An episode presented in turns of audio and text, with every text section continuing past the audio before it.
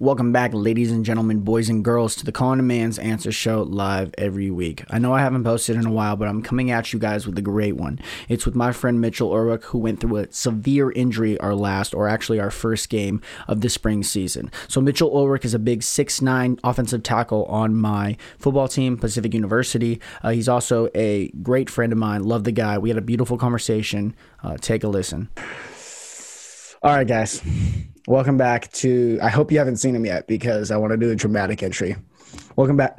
It's really windy here. First off, welcome back to the Calling a Man's. Oh, dude, they saw you. They saw you. Well, without further ado, my guest today. We're gonna call this the Mitchell Ulrich checkup. Not like checkup as in like kind of his doctor, but checkup as in like. This is a doctoral checkup by my future lawyer friend. Yeah. Yes. True. But yeah, dude. You know. I'm sure if you have been following my podcast for a while, you heard our one of our early podcasts or the early one of my early podcasts with Mitchell Ulrich. But if you haven't, this is Big Mitch. Go ahead and introduce yourself for everyone who's new.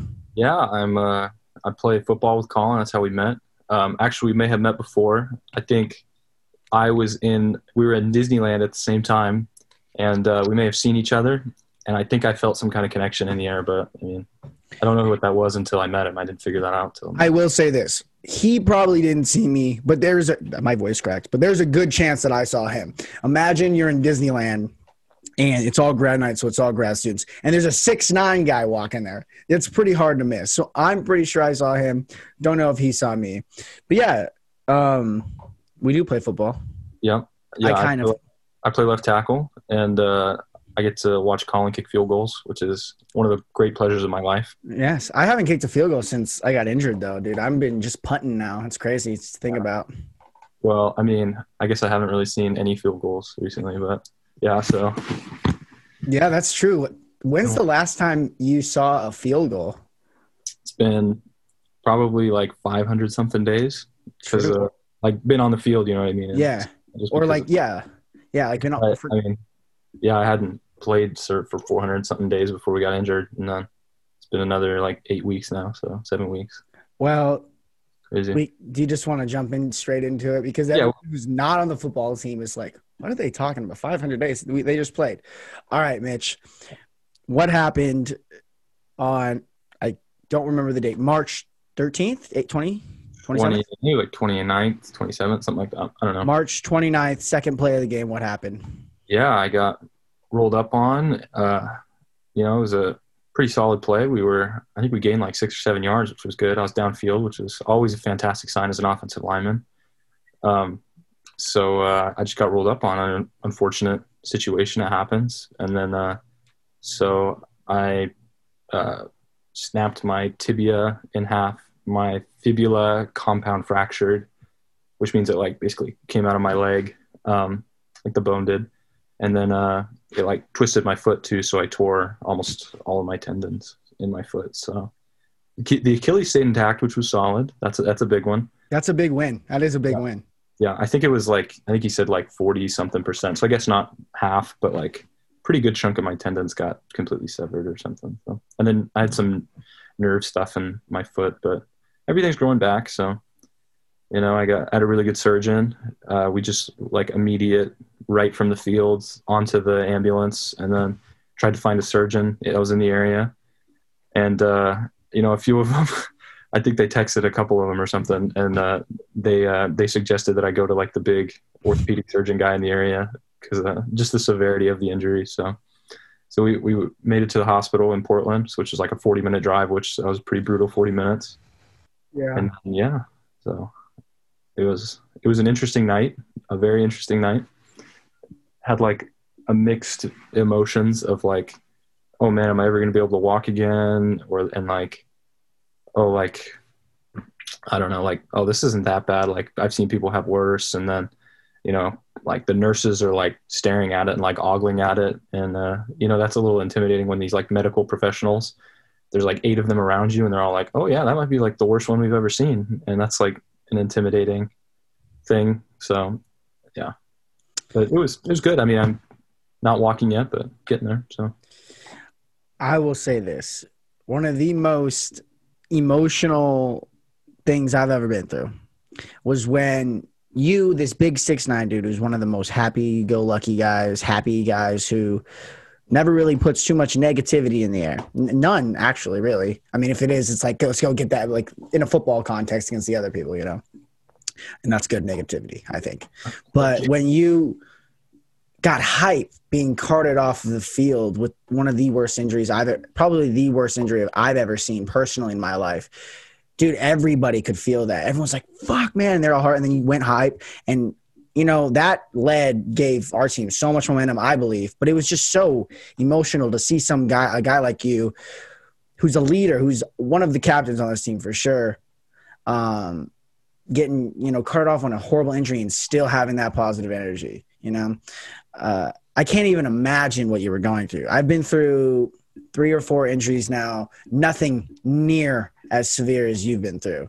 Um, in a context where your your adrenaline's like through the roof, second play, and obviously I don't play a position that's high angst the entirety of the game, but uh, I've played many countless sports with that anxiety and that intenseness. So I can't even imagine second play of the game, you get rolled up on. Did you know instantly that something was wrong? No, not instantaneously. I mean, um, when I saw it, I did obviously, but uh, like, I mean, when it first happened, I was just like, ah, shit, like I sprained my ankle or something. I feel like I just rolled my ankle. You know, usually when you roll your ankle, it just like pop, pretty much just pops right back into place. Like it might hurt, you might, you know, hurt a little bit, but like in the end, it's it's fine. Um, but so I just kind of like looked at it, glanced at it real quick, and then I looked away, and then I like looked back, and I was like, oh fuck and that's when i like freaked out for a second because I, I had definitely had like a moment where i like yelled oh fuck like mm-hmm. that's, that's not good um but uh you know i you know it took me a second and then i think my adrenaline kicked in. I was like i'm not in like a ton of pain right now. Like i'm just gonna not look at it. Like this there's no there's no use in getting negative right now. Like i don't want to go into shock. I don't want to freak out. Like let me just like take a breath calm down and uh so you know that was very helpful, I think, in like the whole process of getting to the hospital quick and and all that. But um, you know, when I, in my initial like my calmness started to kick in is when everybody else around me started seeing it. So it was really tough to stay calm when everybody was screaming around me and like yelling and stuff. It was that was yeah. yeah. When I, I didn't know really any what was going on until George, some of George Fox players started yelling and running off the field, and then um, I don't know if I talked to Kami or Kenyon. I don't think I didn't talk to Kenyon that on that at that moment. I don't know if I talked to Kami though. I might have right after. I said, "What happened?" No, I think they were still on the field because it was still a down. Um, I just remember. Yeah, I think we got a first down actually, which is. that, that you know, look at the positive. Look at you looking at the positive in the situation, but. Uh, but no, I didn't. I definitely when you because I was about half field, I think maybe I was by the net, you know, where the net usually is, and I remember you rolling on your back, and that's when I realized that something was severely wrong with uh, your leg. And, but I still didn't know that like compound fracture. I didn't even know that happened until Kenyon at home told me. He was like, "Dude, I saw it," and I was like, couldn't fathom it, you know. And so when did you start feeling the pain? You know, because I remember when I was little, third grade or something, I fell off the monkey bars and broke both of these bones. They slid over and I had like a Z on my arm. And I didn't really feel the pain as the shock until later when I couldn't get surgery until later. Did you start feeling it on the ride over that long ride at the hospital? When did you start feeling uh, yeah, so obviously on the field, I was like pumped full of adrenaline because that was, you know, the first time that I was going to get to like play in forever. So I was super hyped so like I didn't really feel a ton of pain right away. That's why I was able to like calm my nerves and stuff. Um, but like once I got on the cart and then we were driving over, or, okay, well first when they tried to put it in the air cast, like when they had all those doctors and PT guys out there and stuff, because I was down for like 15 minutes. I don't know. Is that how long it felt to you? I, in all honesty, I don't know how long I was down. I kind of just like felt like a really long time, and then I knew there was loads of people around me. It was it was one of the longer injuries. I've only been through one that was longer, and that was a neck injury. Oh yeah, and that's you got to be so careful with that. Yeah. So I mean, it was it felt like 15 to 20 minutes though for sure. I think it was I think it was about 15 minutes, but um, yeah. So once that got kind of once we were like in the midst of that, like I started really feeling it, and then they put the air cast on just to try to like keep everything together ish. Um, and I really started feeling it then. And then the cart my leg was like my foot was kind of hanging off the cart. So like the bouncing of the cart that hurt, and then on the ambulance ride too, I I had to ask like I didn't want pain meds at first. I was just gonna try to like tough it out, and then like driving like that, it was it was too much. So I had to have some pain meds and. So yeah, I was pumped full of drugs that night. Let me tell you, they gave me a lot of stuff. You I mean- said you went into when you as soon as you got there, you went straight into surgery, right? Um, no, no, actually. Uh, so the surgeon that because they we needed like one specific surgeon, they couldn't just be like anybody really. So they had to call this guy into. I don't know if he was at home or if he was already in another surgery or something, but they said it was going to be a couple hours before he could even be there. So like I have a feeling he was at home or something, and they just had to call him and get him into work. But um, so we drove to a hospital, uh, which was Providence, which is like west side of Portland. Um, and then uh, we got we got there. They dra- they wheeled me inside and stuff, and then they had to take me to the pediatrics area for some reason because they said like anybody um, 21 and younger is considered pediatric in their in their eyes. So I was getting wheeled into this room or this like like waiting area and stuff where there's like kids all around and like families and stuff, and they didn't cover my ankle.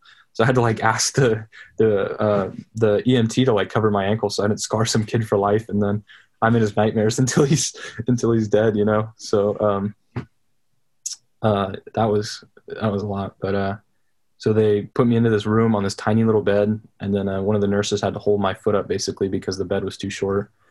Um, so there was like, and then more people started flooding in, and there's probably like ten people inside this tiny little room at one point, just like basically just trying to figure out what to do with me, and uh, you know, they were talking to me and I was like, I was still calm. You know, I, I didn't really freak out other than on the field, I think, through most of this, which was good. You know, like you get like your nerves later on and like anxiety and like anger of like, why did this happen to me? But you can't dwell on that. And that was all later anyway. But, um, so I mean, I was there and I was just like, you know, trying to stay focused and like talk to people and stay upbeat and everything about it. Cause there's no, I didn't feel there was any point in getting down about it. It happened. Um, so uh, see. So then, after about an hour or so, they took me into like the room where I was going to end up having my first surgery, and then uh, all those nurses and everybody followed, and uh, they gave me some more pain medicine because it started hurting again. And I think this time, I think they gave me Zolotol, which is like the step above morphine. So it was pretty heavy stuff, um, and they gave me a pretty fat dose of it too. So you know, I was feeling all right then, you know. Um, so I wa- I ended up watching like the game. I think like the third quarter of the game, and then uh, my surgeon came and talked to me for a little bit, and uh, and then he had to go do something else, and then they ended up like everybody kind of just left the room for like an hour or two. So this was maybe three hours after my like the after the injury um, that they started coming back in and prepping me for surgery. So it might have been three and a half hours before I actually had the surgery.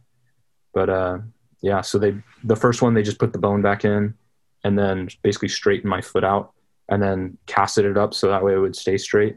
So that way the next day they could do like a full surgery, and then they cleaned it and everything too. But um, you know, it was only a second play of the game on an AstroTurf field, so there was really no like, you know, there was no dirt or anything inside of it, which was which was a good thing. Mm-hmm.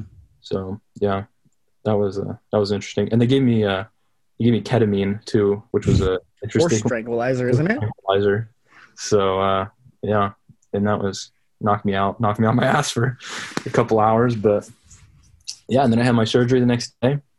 Everything went really well. Um, and then yeah, I mean, I just rest and recover up until then, you know.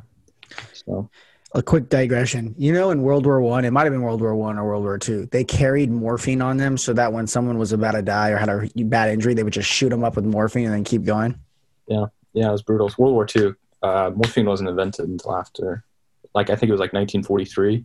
Hmm The interesting story is invented off of mold, like moldy fruits. Really? Yeah, yeah. So did Um, penicillin, right? Oh, am I thinking of penicillin? I might be I- thinking of penicillin. I think you might be. Yeah. Well, there you go. Well, well, thank you, mold off for actually not thank you for me. I'm I'm allergic to penicillin and amoxicillin. Really? Yeah, Oh. it's actually pretty common. How did you? know? So I, I used to get strep really bad, right? I used to get strep, and um, I don't know. One time, I never really went to the doctor for it, and I went the first time I, I got it really bad. I went to the doctor and they gave me penicillin and amoxicillin. I think they gave me amoxicillin, and I swelled up, got all these hives. So, um, so that I have to do like Z packs, the other you know type of antibiotic. But yeah, let's go back to the injury. Um, directly after the game, not Mm-hmm. uh, during, because obviously thinking about you the whole time, but like in that moment, we're all here, you know. Afterwards, when I was riding back on the bus, dude, like one of the first thoughts I thought was like, "Damn, I hope Mitch is all right," and also, you know. What is his steps going to be next? You know, I didn't think like, oh, you know, what is he going to do? You know, but what is his steps going to be? You know, because that's a it was a brutal injury. You know, um, do you have set physical therapy when you're going to start work walking working when are you going to start working mitch you need to get a job I'm Uh, trying to. I, there's not very many jobs that allow you to work without walking. So I, know- I know um, but um, uh, when you're going to start like start doing the walking therapy things like that do you have a plan Well, I start actually started my PT two days ago, I think Monday or yeah, a couple days ago. Um, so uh, that was that was good. Um, it's nice to actually like have something tangible. Uh, the PT is extremely easy. It's just like moving my toes like this, and then trying to get them to be able to go up, which is pretty tough right now. I you know I can curl them a little bit, and then we're trying to get my ankle to be able to do this again, because I like it's completely immobilized. Like I can't you know, I, I can't really, I really can't do anything with it right now. Um, and then other than that, it's just like basic mobility. You know, I, I do like the ABCs with my foot. Um, a couple other small things, but it's very, very, very basic right now. I'm still extremely incapacitated. So, um, but the timeline wise, I think um, theoretically in maybe uh, six weeks, I would say I can start trying to walk again, like getting my that rehab set. Um, so that would be about three and a half months after the injury, um, or after my surgeries and stuff. So, you know, three to four, three and a half to four months after the after the surgeries. Um, so that's you know it's within reach. You know, I've done longer than that already. You know, I've, I'm about eight weeks, uh, you know, from it. So, you know, it doesn't really seem as long as it used to, which is which is really good feeling. Um, but then I have to get another surgery after that to get the screws out of my foot. So that's going to probably be another month of no walking. So I would say I probably can't start like my real, real, real walking PT for another four months, three months, maybe. So, and like knowing that and you know you said it doesn't seem as long as you felt eight weeks ago but knowing that you know how do you stay positive through it all you know? Like because you i mean i'm sure there's moments where you feel down there's moments when we all feel down but how do you get yourself through it? You know how do you are you looking forward to playing in the future? Are you looking forward to a specific thing? Are you taking it day by day? How are you taking it yeah, I mean, I don't think there's really much another way to do it than day by day, especially with like something that's severe as mine. Like I can't say that I'm going to play again, you know, like I really want to, but I mean, if things happen, you know, you, you can never assume that anything is going to go, that anything's going to happen. Um, so like I'm striving to, you know, I'm striving to be able to run. I want to be 100% again. I want everything to go to go well, but in reality, like I just have to take it day by day. Like do my PT every single day, be conscientious about it. Um, and I have like a really good support system at home. I have my parents are here. You know, when it first happened, my sister drove up from Reno, or I think she flew up from Reno and basically took care of me for five, six days when I needed it. And then my mom came up and took care of me afterwards. And so like I have people there who, you know, who are really, you know, they're really here for me. So um, that definitely makes it easier. Um, I've got so many great friends like here up in up in Oregon. You know, it's it's incredible. Like, I mean, the amount of support that I've gotten is like it's it's overwhelming. And like my second day in the hospital, I, woke up from my surgery, or my I guess my first day in the hospital. I woke up from surgery with like 350 text messages, and it was like, like I don't know. I was like, I was really high, but I was like welling up. So, I, you know, it, it was pretty, but it was really, really, it was really, really cool. It was really cool, and uh, and it really helps. You know, I, it'd be really tough to do this without other people. You know, I try to be positive about it, but it's like if I was in this on my own, you know, I didn't have the the same support system. I didn't have the same amount like people just saying like, you know, one day at a time, stay positive. Like this, it's all you can do. Then I don't know if I'd be able to do it. But I know you too, and I know you sat there that first day and replied to all those 350 people too. And that's why you have the supporting cast that you do, though. It's the person you are. You know, you've built these relationships with all these people, including myself, that you know love you to death and want the best for you. And like, I'll go back to what I was saying earlier. You know, watching you go through that injury, especially being on the field while it's happening, it it, it breaks your heart, man. Because I mean, no one deserves to get injuries, and injuries should not happen to anyone but you're one of the guys that it should never happen to. You know what I mean? You work, you do everything right, like Coach Fox says. You you you put the time in, you do everything right. You know, there's certain people who do that, and so when it does happen, it shatters. It almost shatters your framework of what is like supposed to happen, what's not. You know, because we all have this kind of morality compass. and get into some history stuff where we think you go far evil, you probably talk about Hitler. You go far good, you're Jesus. You know, we all kind of fit in the middle. You know. Yeah. And but you there's sometimes there's people like you or Kyle who are just closer to Jesus than they are ever to Hitler. And when something like that happens to you, um, it kind of shatters it and it makes you like you put you in place of how vulnerable and how fragile life is, you know? I mean, before we get any farther, like I don't like being compared to Jesus is great, but being compared to Kyle is one of like the finest compliments I think I've ever gotten. So I appreciate that. But no, I mean, like, I don't think it, yeah, anybody, nobody deserves it. But like, I kind of just taken like the absurdist point of view on it, where like, you know, what happens happens. You know, I can't change. I can't change it. Like, so why not just like make the most of the situation? You know, I've never done this kind of PT before on my leg. Maybe it's going to come back stronger. Like, who knows? What's the future going to hold? I don't know. But yeah, because I've been reading uh, Camus like recently, so what's that? Um, he's a French philosopher and a, uh, like he's I don't think he's like the Godfather, but I just, he just writes about absurdism. I don't really know the history of philosophy that well. I just really like his work and his prose. So yeah, um, so he writes about absurdism, which is just like the you know what happens happens. Like the world is what it is. Like you're not going to be able to understand it any better mm. um, based on like the frameworks and our own minds. So we just have to like you know, just be, just live and make what you want out of it. I don't know. It's a, it's a cool, I don't know. It's a cool, uh, thought process, I guess. Um, mm-hmm. but, uh, I guess you can lose meaning in some ways, but like for me, like the meaning is just like being with people, being around people, you know, like enjoying my life. That's kind of where I, where I was at with it. But it's a good meaning to have. Um, and it's not as, uh, it's not as meaningless as existentialism or even determinism to to some extent. You know, um, I like that.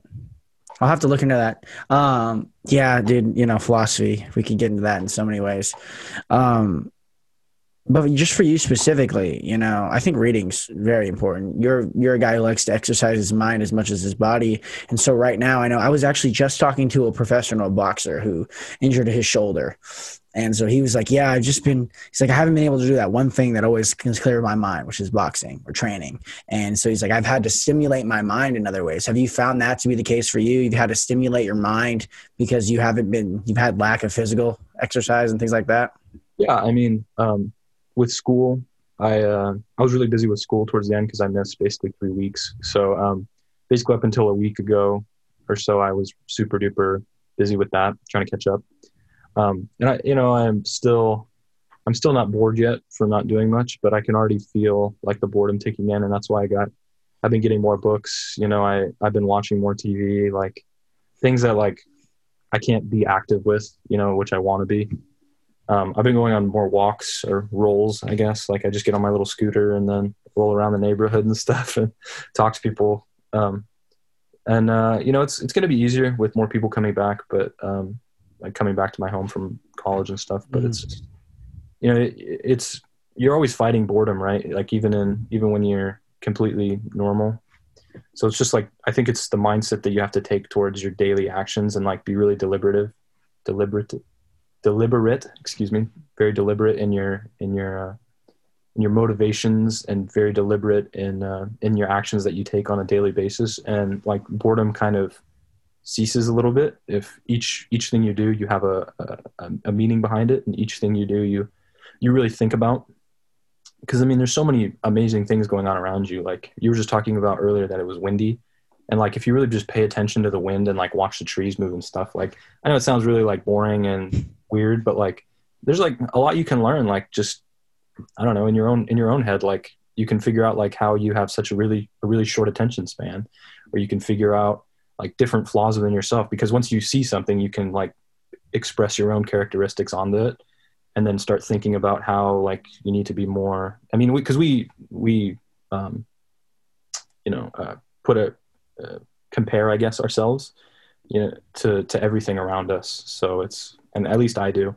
So it's really easy for me to watch something and then kind of see how you know that that's compares to my flaws or that compares to my my beliefs and things like that so well, you also have a better outlook than most people, I think. I think you look at it as, oh, there's something that that has that I also have, or there's something that I have that that also has. Like, let's talk about the palm tree outside, you know? Um, and I think a lot of people look at it as like, there's something that that has and I don't have it, you know? Instead of finding the commonality, the similarities between you and the lamp, whether it be a lamp, I'm just sorry, I just looked at a lamp, but, or the tree. Oh, no dogs or anything, you find the, the commonalities, the, the beauty in it. And a lot of people find really the ugly to make themselves feel better. And that's really a, it's a really um, cool to see you do that because it shows that you're not really insecure. A lot of the the reasons people do that is because they're so insecure in them in their own skin. They can't find to love themselves. And to see you going through an injury and still finding the wind to be cool and walks talking to people, it's it's really it's really beautiful to see that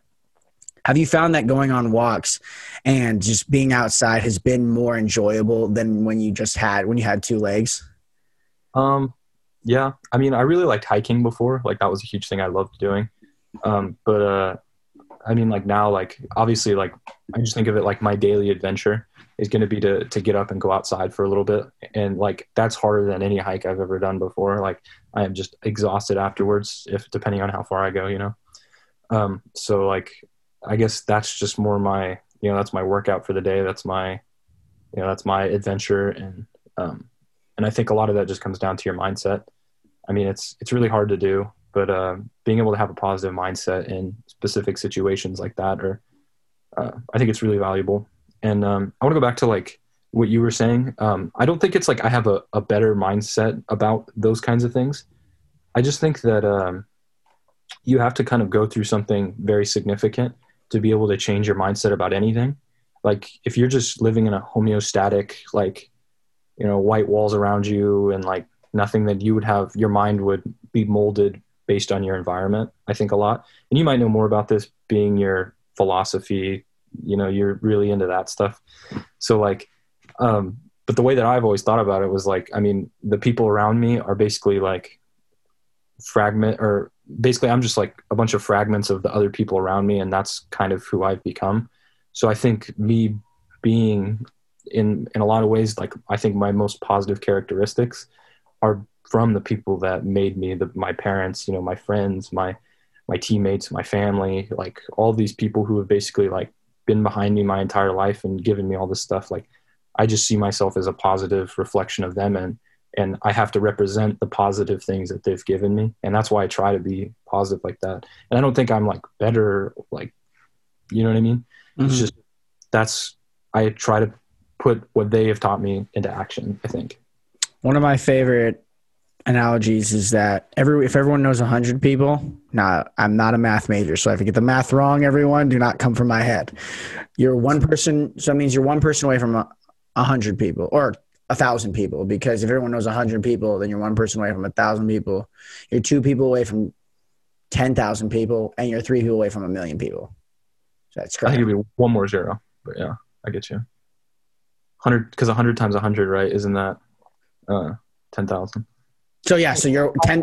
Dude, are you kidding me right now? What? terrible at math, dude. Like let me just do the math real quick before we before we finish this conversation. 100 times 100. 10,000. Okay, so that means you're two people oh you're one person away from 10,000. 10,000 and you're two people away from a million. No, wait. wait. You're two people away from it. oh. Stop this, bro. This is too listen. much. hey, listen, listen, listen, listen. If this shows up on TikTok, I do not I do not learn I, I do not learn math. I do not learn math. We both study like political science. Yeah. We're the humanities guys. We don't do this stuff. You want to talk about the degeneration of the Soviet Union? Come for me. we can talk about that all day long, but 100 times 100?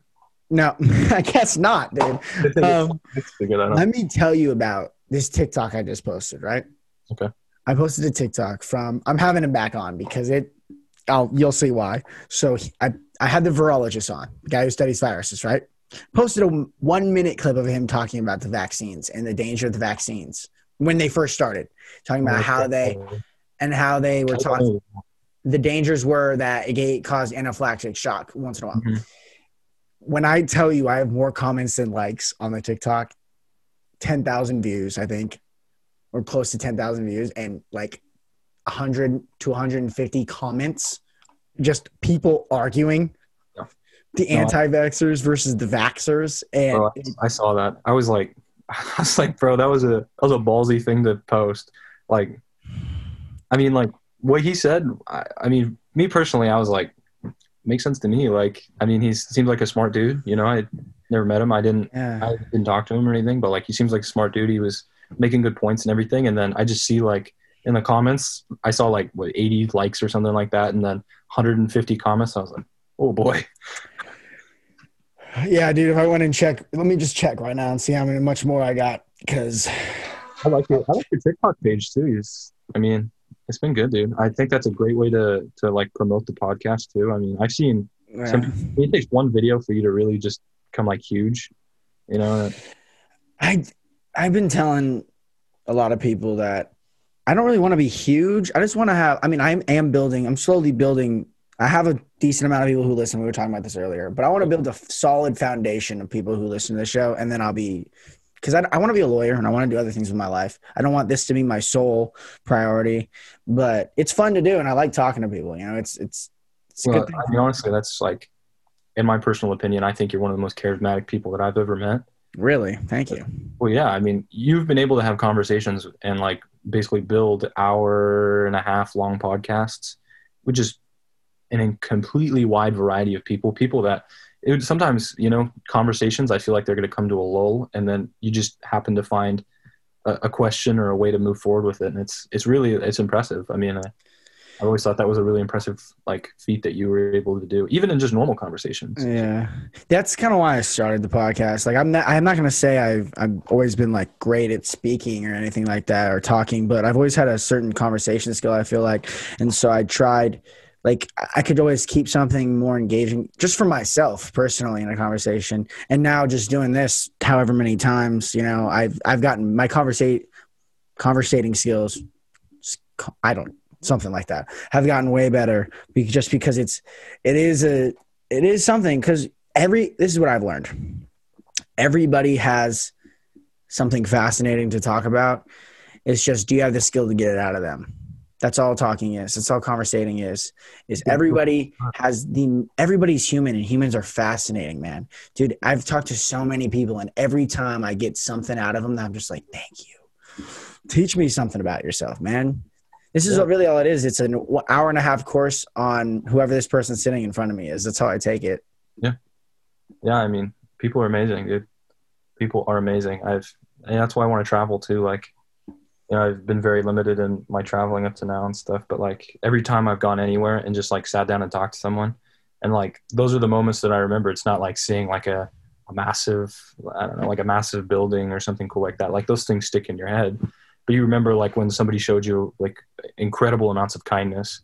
You know, you go to somebody's house and eat inside their house, and they just give you food for free, or like they somebody just talks to you, or like somebody will give you a ride, or like just small things like that when someone shows you kindness those are the things i think that stick in your head more specifically about about a place or a pe- people or you know? I know that's how I've, I've always felt at least. So i know you study history and i know you love history. If there was one place you could travel where would it be? Time time and place or just a place specifically? Time and place. Okay. Um hmm there's so many events that just like it would be so amazing to see. Like I, I really want to see um, the siege of Vienna when the Turks were uh, invading.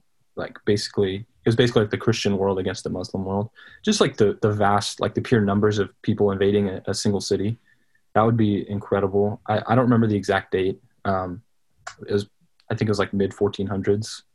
Um, but uh, that would be like an incredible thing to see. Um, like now, just places I want to go. Like I, I really want to go to Germany, but that's partly because a lot of my um, historical studies have been uh, based on Germany, and I'm learning German and stuff like that. And I, I'm really interested in in German history and stuff. Not necessarily just World War II. I know everybody talks about World War II, but like I think Germany has as like a as a geographical area has a really really interesting history because Germany as as a country is very new. I think it was 1880 something that they basically formed into a nation, and before then it was just a bunch of principalities all in in the area making up the Holy Roman Empire and stuff for a long time. So, but uh, it's really interesting stuff. Um, but that would be really cool to see. Uh, you know, I would love to just see like Athens back in the day you know, I want to see the Library of Alexandria. That would be a, one I really, really would love to see before it got burned. You know, Statue of Colossus, um, the building of the pyramids. I mean, I could go on all day about things I'd want to see. It's just Yeah. like, you know, I'd love to meet, but like, it'd be really cool too to meet my family. You know, like meet my old family. That's something I think not a lot of people think about, but like one of the really unique characteristics. Like you could go meet, you know, I don't know Julius Caesar or Marcus Aurelius or I mean these great the great leaders in history. But it would be really cool to meet your family and be able to like explain to them the like the past, however you know the past the next however many years it is, and like tell them basically about how what your family does and stuff like breaking the space time continuum and doing all that stuff. But I haven't thought about talking to my family. That's awesome. That that would be very, very, very awesome. If I if I could go anywhere in, in time, I think I would go talk to Socrates in Athens. dude, yeah, uh, any philosopher would have been. Wow, could you imagine that? Like, No, dude, I couldn't. Dude, they were just like, why? But why? I feel like Socrates was just if Plato wrote Socrates correctly, I feel like he was just a a conscientious dick, really. And that'd be awesome just to hear this one guy who I I'm smarter than you because I know nothing. Just see him just like wiping out the way people think, really, and then just getting executed would just be fascinating.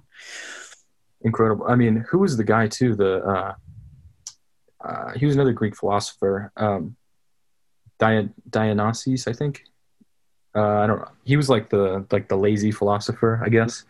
That just like um, I think uh, uh, Alexander had a quote. He said, it, uh, "If I wasn't Alexander the Great, I'd want to be uh, this guy." I, I think his name's I, I can't remember his name, but he was just he would just basically just chill and he was like the the art of chill. It was like his philosophy. He just like would lay around and people would like come and basically ask him how not to care about everything.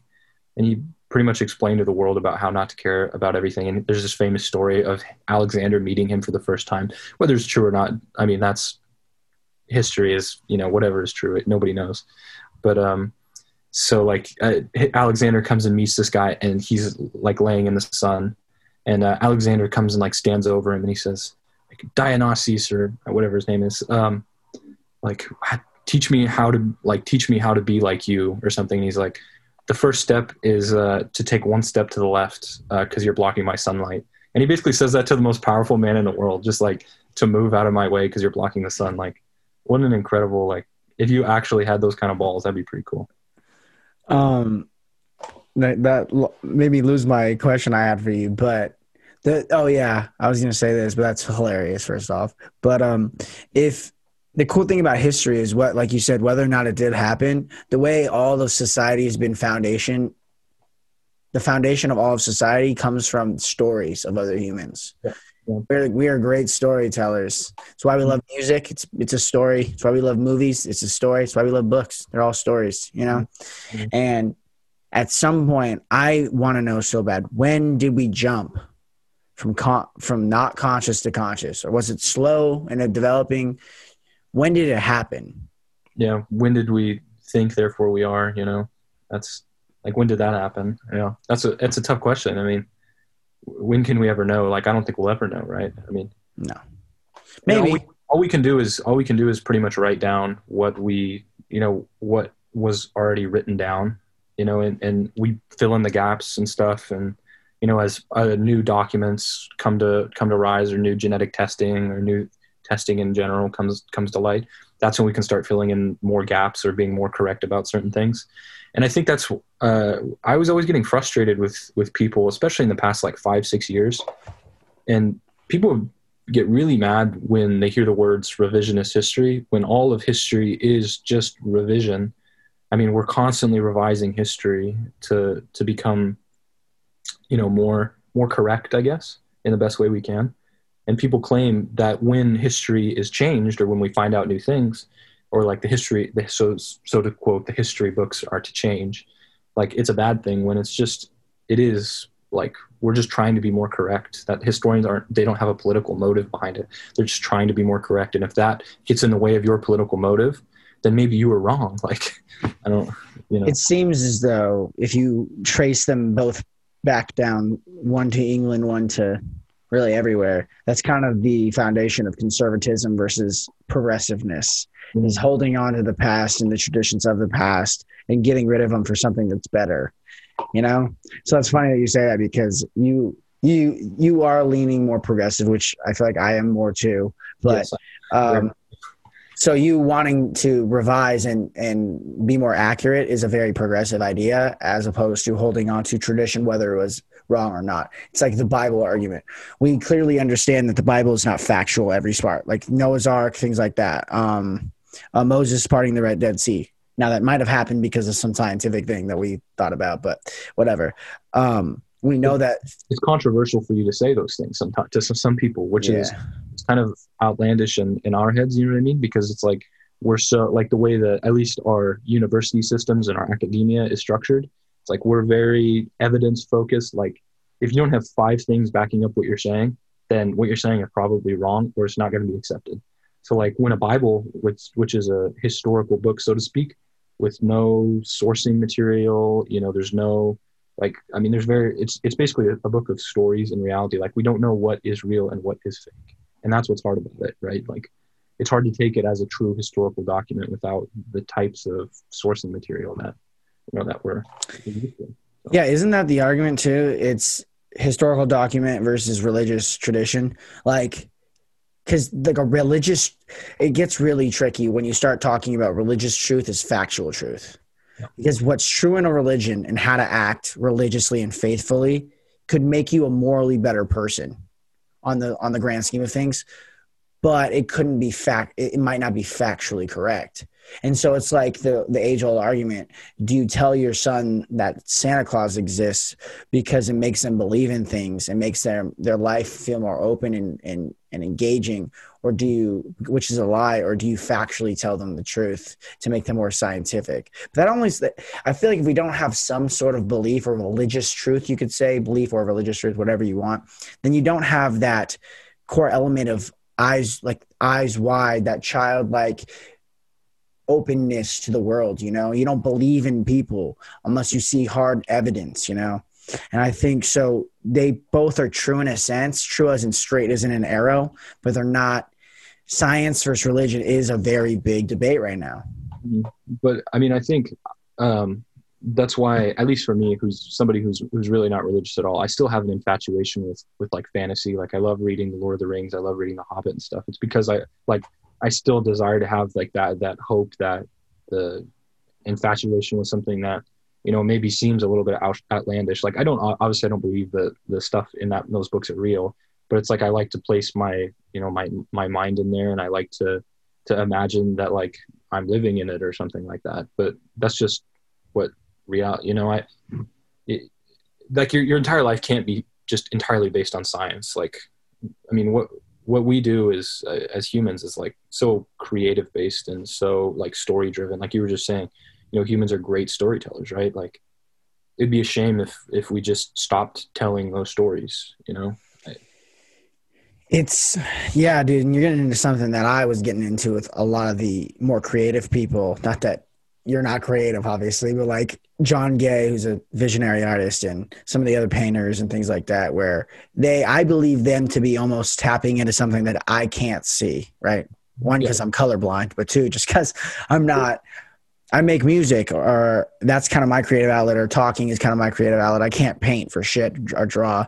Um, so, you know, I feel like creativity, like you said, is not. We could throw it into the religious or well, the argument like scientific versus religious truth, and that's its own kind. That's kind of fits more with the religious truth or the or the paranormal, I guess is the word for it, truth. Because there is a world, there is a realm that exists through humans consciousness that doesn't necessarily exist. Because you can alter your consciousness.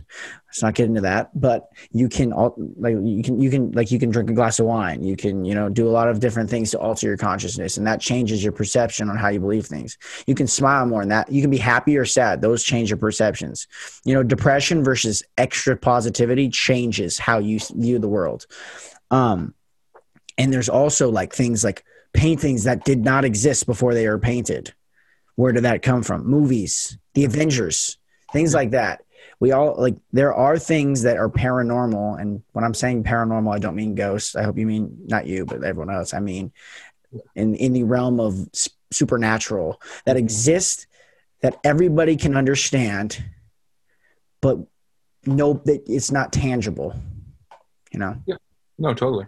I mean, that's I mean, that's that is that's create that's creation, right? Like that's creativity. I mean, the two words come from the same, you know, they're the same root, right? Creation and creativity. but um, I mean, what people can do is is, incredible. I mean, art is like how does something that that has I mean, no no words written to it, no no meaning other than like what you see. Like, how does that give you like such? It can give some people such emotion, and like there are paintings that that just like blow my head away. I'm just like, wow, like it blow my mind away. You know, I'm just Starry Night's one of them for me. It's a beautiful one, right? and I like I love uh, the Wanderer over the Fog, which is uh, an old old painting. I, I absolutely love that one. But um, and music too. You know, you can just like I've been really like digging classical music lately, and I just listen to some music and I'm like, like I can like feel it, and I'm like, oh, like wow, like I mean, I don't understand. Like, I don't understand, but like this has meaning to me, and that's pretty incredible. Like how that something with no words just can have meaning to human beings. Uh, one of my favorite things in the world is music. I like to make music, write music. I don't really put it out, but I, it's one of my favorite things to do. But there's a universal feeling with music, any music, whatever you're into, where if you hear it for the first time and it gives you that feeling, you play it again, you play it again until you kind of it's kind of down back here in the realm of the other of the other songs that you listen to. But there's a universal feeling for a great song or a song you love when you hear it the first time that everyone can tap into. Um, one of the songs for me like that that I get those chills every time I hear it again is "All Girls Are the Same" by Juice WRLD. That was one of the, my first Juice WRLD song that I ever heard and that, dude, every time I hear it, gives chills in my spine because I just remember sitting in the back of my friend's car and he dropped it on Cole Bennett's page. And my friend Jake, who's now uh, actually doing pretty well for himself on TikTok and making music, he said, This is Juice WRLD. He's next up. And he played it, dude. And I just wanted to hear it all day long. And I can remember that. And you can almost, music almost takes you to a place that you were when you heard that song for the first time.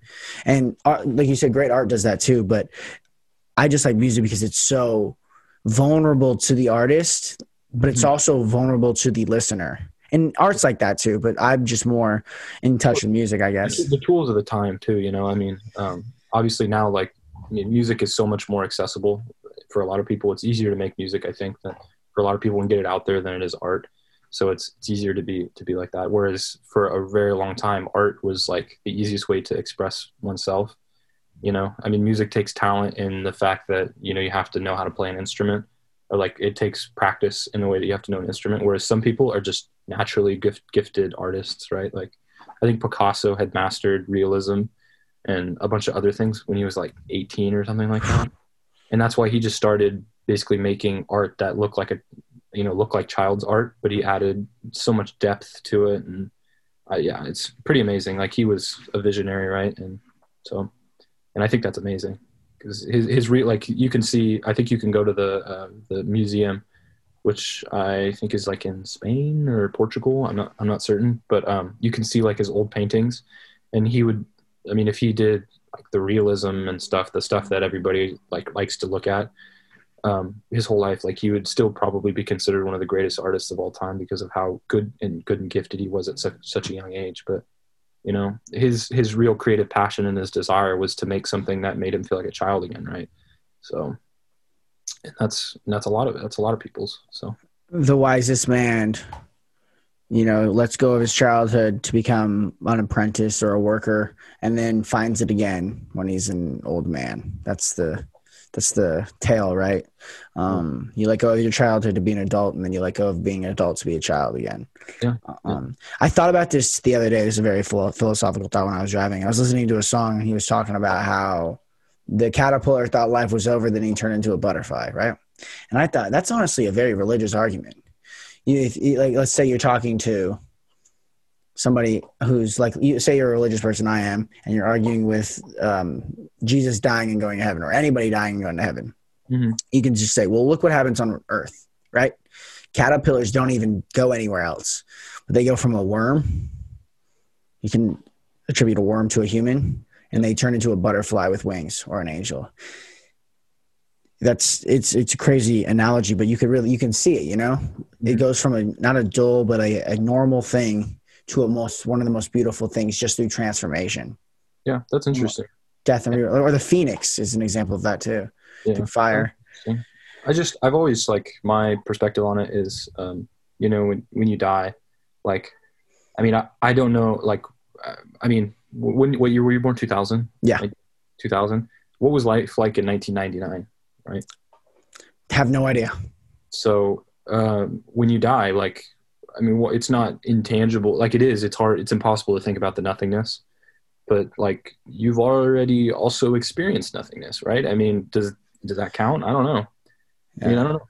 that's, kind of the argument right have we or have we not yeah i mean would there is, i mean are we human i don't it's it's hard to think about like because consciousness is so fragile and you don't know you're conscious until you're conscious and that's so hard to imagine anything before or i mean after theoretically right? I mean that's something i don't think you're ever going to be able to understand. It's it's the ultimate question right? It's the it's the existentialism. It's you know i mean when when are we ever going to know right? It- on your death when you die right? That's the only moment you're ever going to know. And then it's going to be too late to tell anyone. So yeah. Dude i you see this is why i started this podcast right here because i lay in bed and i think these thoughts anyway so now i have another person to go through it with me. Yeah dude it's, it's scary stuff i mean but fascinating. I i cannot tell you the amount of times that i just lay in my bed just like god i wish i was podcasting right now because the thoughts do they just roll across my brain if i let them you get like a little journal or something and i know. question.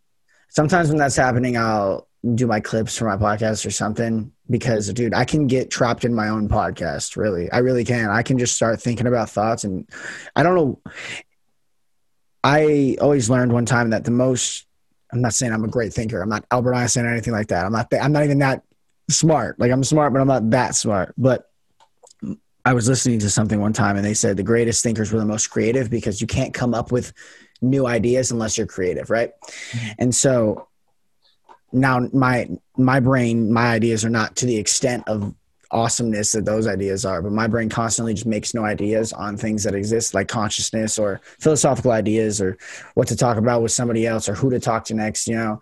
And and if i let it it just will roll. And so one of the one things that this podcast does when i do multiple one day i one it lets me relax in my own head. You know i don't know if anyone else experiences maybe i'm just crazy i don't know but i it's called flow right? I mean, Yeah. that's what people say is like when you get to this like almost supernatural state of just being able to do things and you like you don't know where your mind goes right? I mean any other moment in time if you ever think about like what you're doing like you can get in your own head very easily. And then but there's this certain specific moment when you just find like doing something that you love when people play music they get it. When people do art they get it. When you podcast or think about podcasting and stuff like it's or do music maybe like that's when you have it right it's it happens to everybody at different times it's just I used to get that with sports too. Football, it's kind of hard because for you, it's not really because I play a position where it's like you get thrown into the like the angst of it for me, and then you get pulled out of it. And you're, you might not play ever again or next half, you know, because you never know. Fourth down always comes, but are you going to go for it? Are you going to punt? Are you going to, you know, you never know. Um, but basketball, I remember basketball and volleyball, dude. Those were the two sports that I played in high school that were not basketball and soccer or that were not football and soccer too that I could get in those flow states where you're like trapped by the pure moment. Yeah. dude, I love sports. We can get into that because, dude, sports are the one thing. Watching LeBron last night hit that dagger, or, I mean, obviously, I know. I know it, that's the other thing though. Like it's like fans versus uh, when your when your team goes down, but it's like that emotion Yeah. that you feel with sports, man. And that's it's it's an art of its own, man. It's why we play it. It's why we do it. It's why we can't give it up. It's because it's there's this it's the unknowingness. It's it's that paranormal realm. You don't you didn't know LeBron was gonna hit that. No one did. It goes it feels like it's going in slow motion. That's when when everybody like clips it and makes it slow motion. It feels like it was like that. in the moment. Yeah, And it's, it's amazing. You know, it's it's it's indescribable almost. Like, you know, it's I mean, seeing those things. Like, I mean, you don't even have to be there in person, but if you have that level of investment, you know, that's it's incredible to watch. And honestly, I don't I don't know if I ever really get it with football because I'm always just thinking so much about like what I'm supposed to be doing and what what could happen, what needs to happen, like. But I used to get it with baseball because that's like I'm so in control of my own. Like when I pitched, so in control of my own like my own stuff like i can't i i have to be good like i have to do these specific things right and it's like uh, it's not that like the world revolves around you in that moment but it's like like everything relies on you. And that's i don't know it's it was like a freeing mindset i guess for me is that like you know i have to do certain things. I have to be a certain way. And then i would just like get into that flow state which was cool. And i happen to be in volleyball too which is because volleyball is just so fun though. It is so fun. flow but Dude, when I was on varsity as a sophomore and playing volleyball, we were in the playoffs or the game before playoffs. And Rancho, the other team, I think it was the game before playoffs. But the Ranch, they had this guy who wasn't good at volleyball. He was just a super athlete, could jump really high and hit really hard. Yeah. And I remember playing, and I remember how scared I was, dude, playing like as a sophomore on varsity um, in a sport that I had never played before, except for the year prior on JV as a freshman, dude. It was like, I know I like tr- played with my sisters. My sister was playing college at the time and stuff. So she had been playing for her entire high school career. So we played a little bit, but I was not nearly as good as her, like, you know, good at volleyball. And I just remember I was, but it was so fun and I was so in the moment and, and you can't recreate the, the moments that sports or anything that you love makes you feel like you can't recreate that unless you do it, you know? Yeah. And that's uh, one of my favorite quotes too is the Teddy Roosevelt, the man in the arena.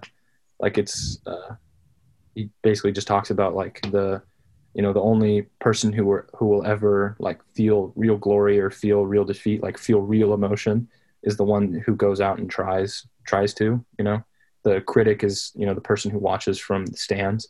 They never feel like real emotion. Like they're always just going to be like the passive observer, and maybe they'll get a swing of things, but like you know it's like victory and defeat like those are like it's it's it's indescribable right? Like when you when you feel real investment into something and you genuinely care and then like either like it's validated with with a win or like it's torn away with a with a defeat it's it's impossible to describe that feeling. It's just you know it's it's something that you can't you can't experience or you can't you can't you know tell somebody who's never had that experience before but i think like you and i we both felt that right you know, it's it's hard. It's hard to describe.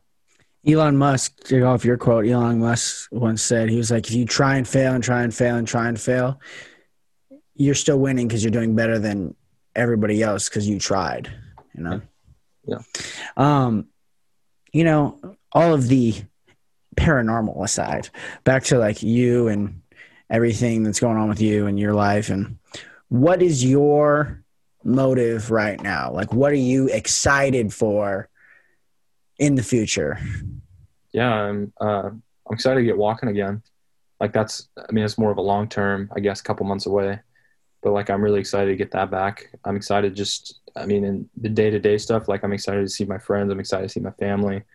You know, I I appreciate seeing my dog every day. Was something that I missed when I was at when I was up at school. It was like I always missed my dog, and now I get to see him every single day. And like, that's awesome. Like, so cool. But uh, I don't know. I mean, it's just a it's a day to day motivation, right? When you're when you're kind of in a sh- in, in a in a tough spot, when you're when you're struggling, whether you're like emotionally low, physically low, whatever you're at, like you just have to take it day by day and move forward slowly. But you know, it, it gets better. Every day gets better, right? I mean, They say Yeah. You never know unless you get up in the morning. You know. Yeah. We all. I, you would say? Yeah. Oh, yeah. I was just gonna say, uh, Marcus Aurelius said, "No glory has ever been won from a, a warm bed." That's a great quote, actually. Yeah. It's uh. I may have misquoted it, but I thought it was Marcus Aurelius. So, It, who knows? It's a great quote. yeah. Marcus Aurelius, Mister, the late great Marcus Aurelius. If we just misquoted you, I'm sorry. I'm sure he's not offended.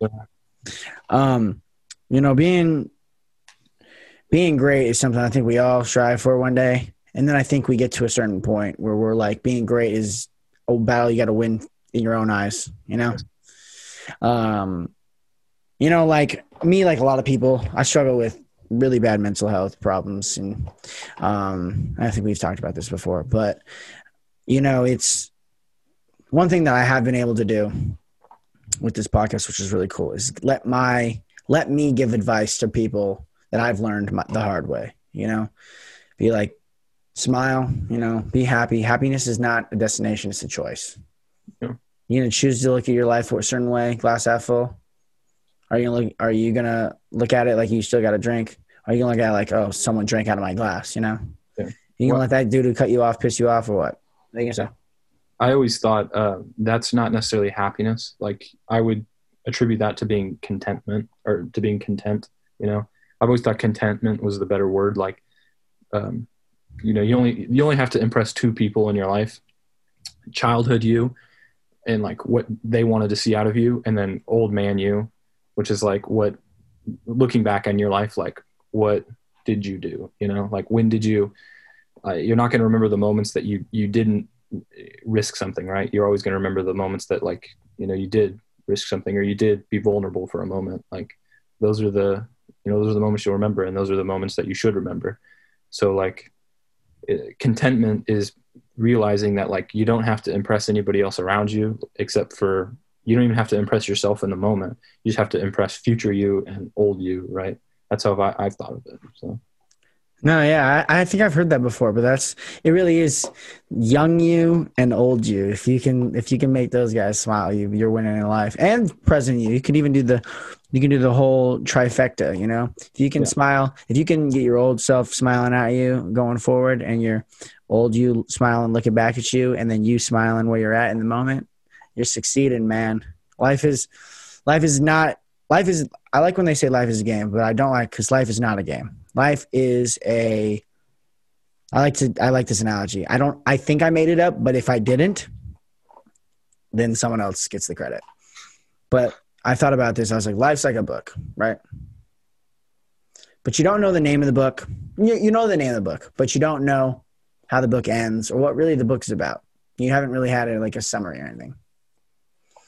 And so you can choose to read it two ways. You can rush through it and get to the end and realize, what was the book even about? You know, you can rush to the end, or you can read it page by page, really engulf in what's happening, and have fun on the the book. Have fun with the book along the way. You know. Yeah, that's beautiful. That's a really good way to think of it. I mean, that's like you can dwell on words. I mean, like I think books have a lot more impact, and I think life has a lot more impact when you slow down and like really, really read it. Because when somebody's writing a book, or when you're living your life, so to speak, I like. I mean, when somebody's writing the book, right? They they really put a lot of weight into in a lot of the words that they're putting in, and they they spend way more time writing it than anybody will ever read it.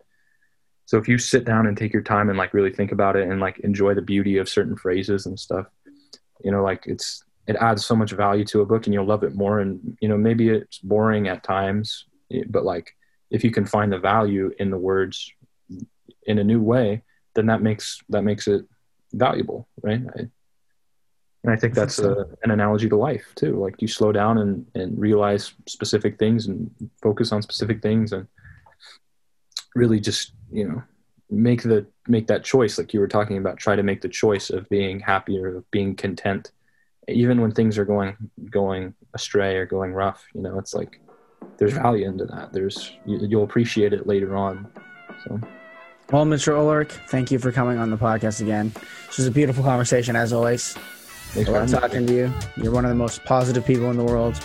I hope you continue to strive to walking again and doing all the things you need to do day by day. Is there anything you want to say? Last thoughts? I appreciate you, man. I appreciate all everybody who's listening. You know, I hope everybody's doing well. Thanks, Mitch. Have a good one.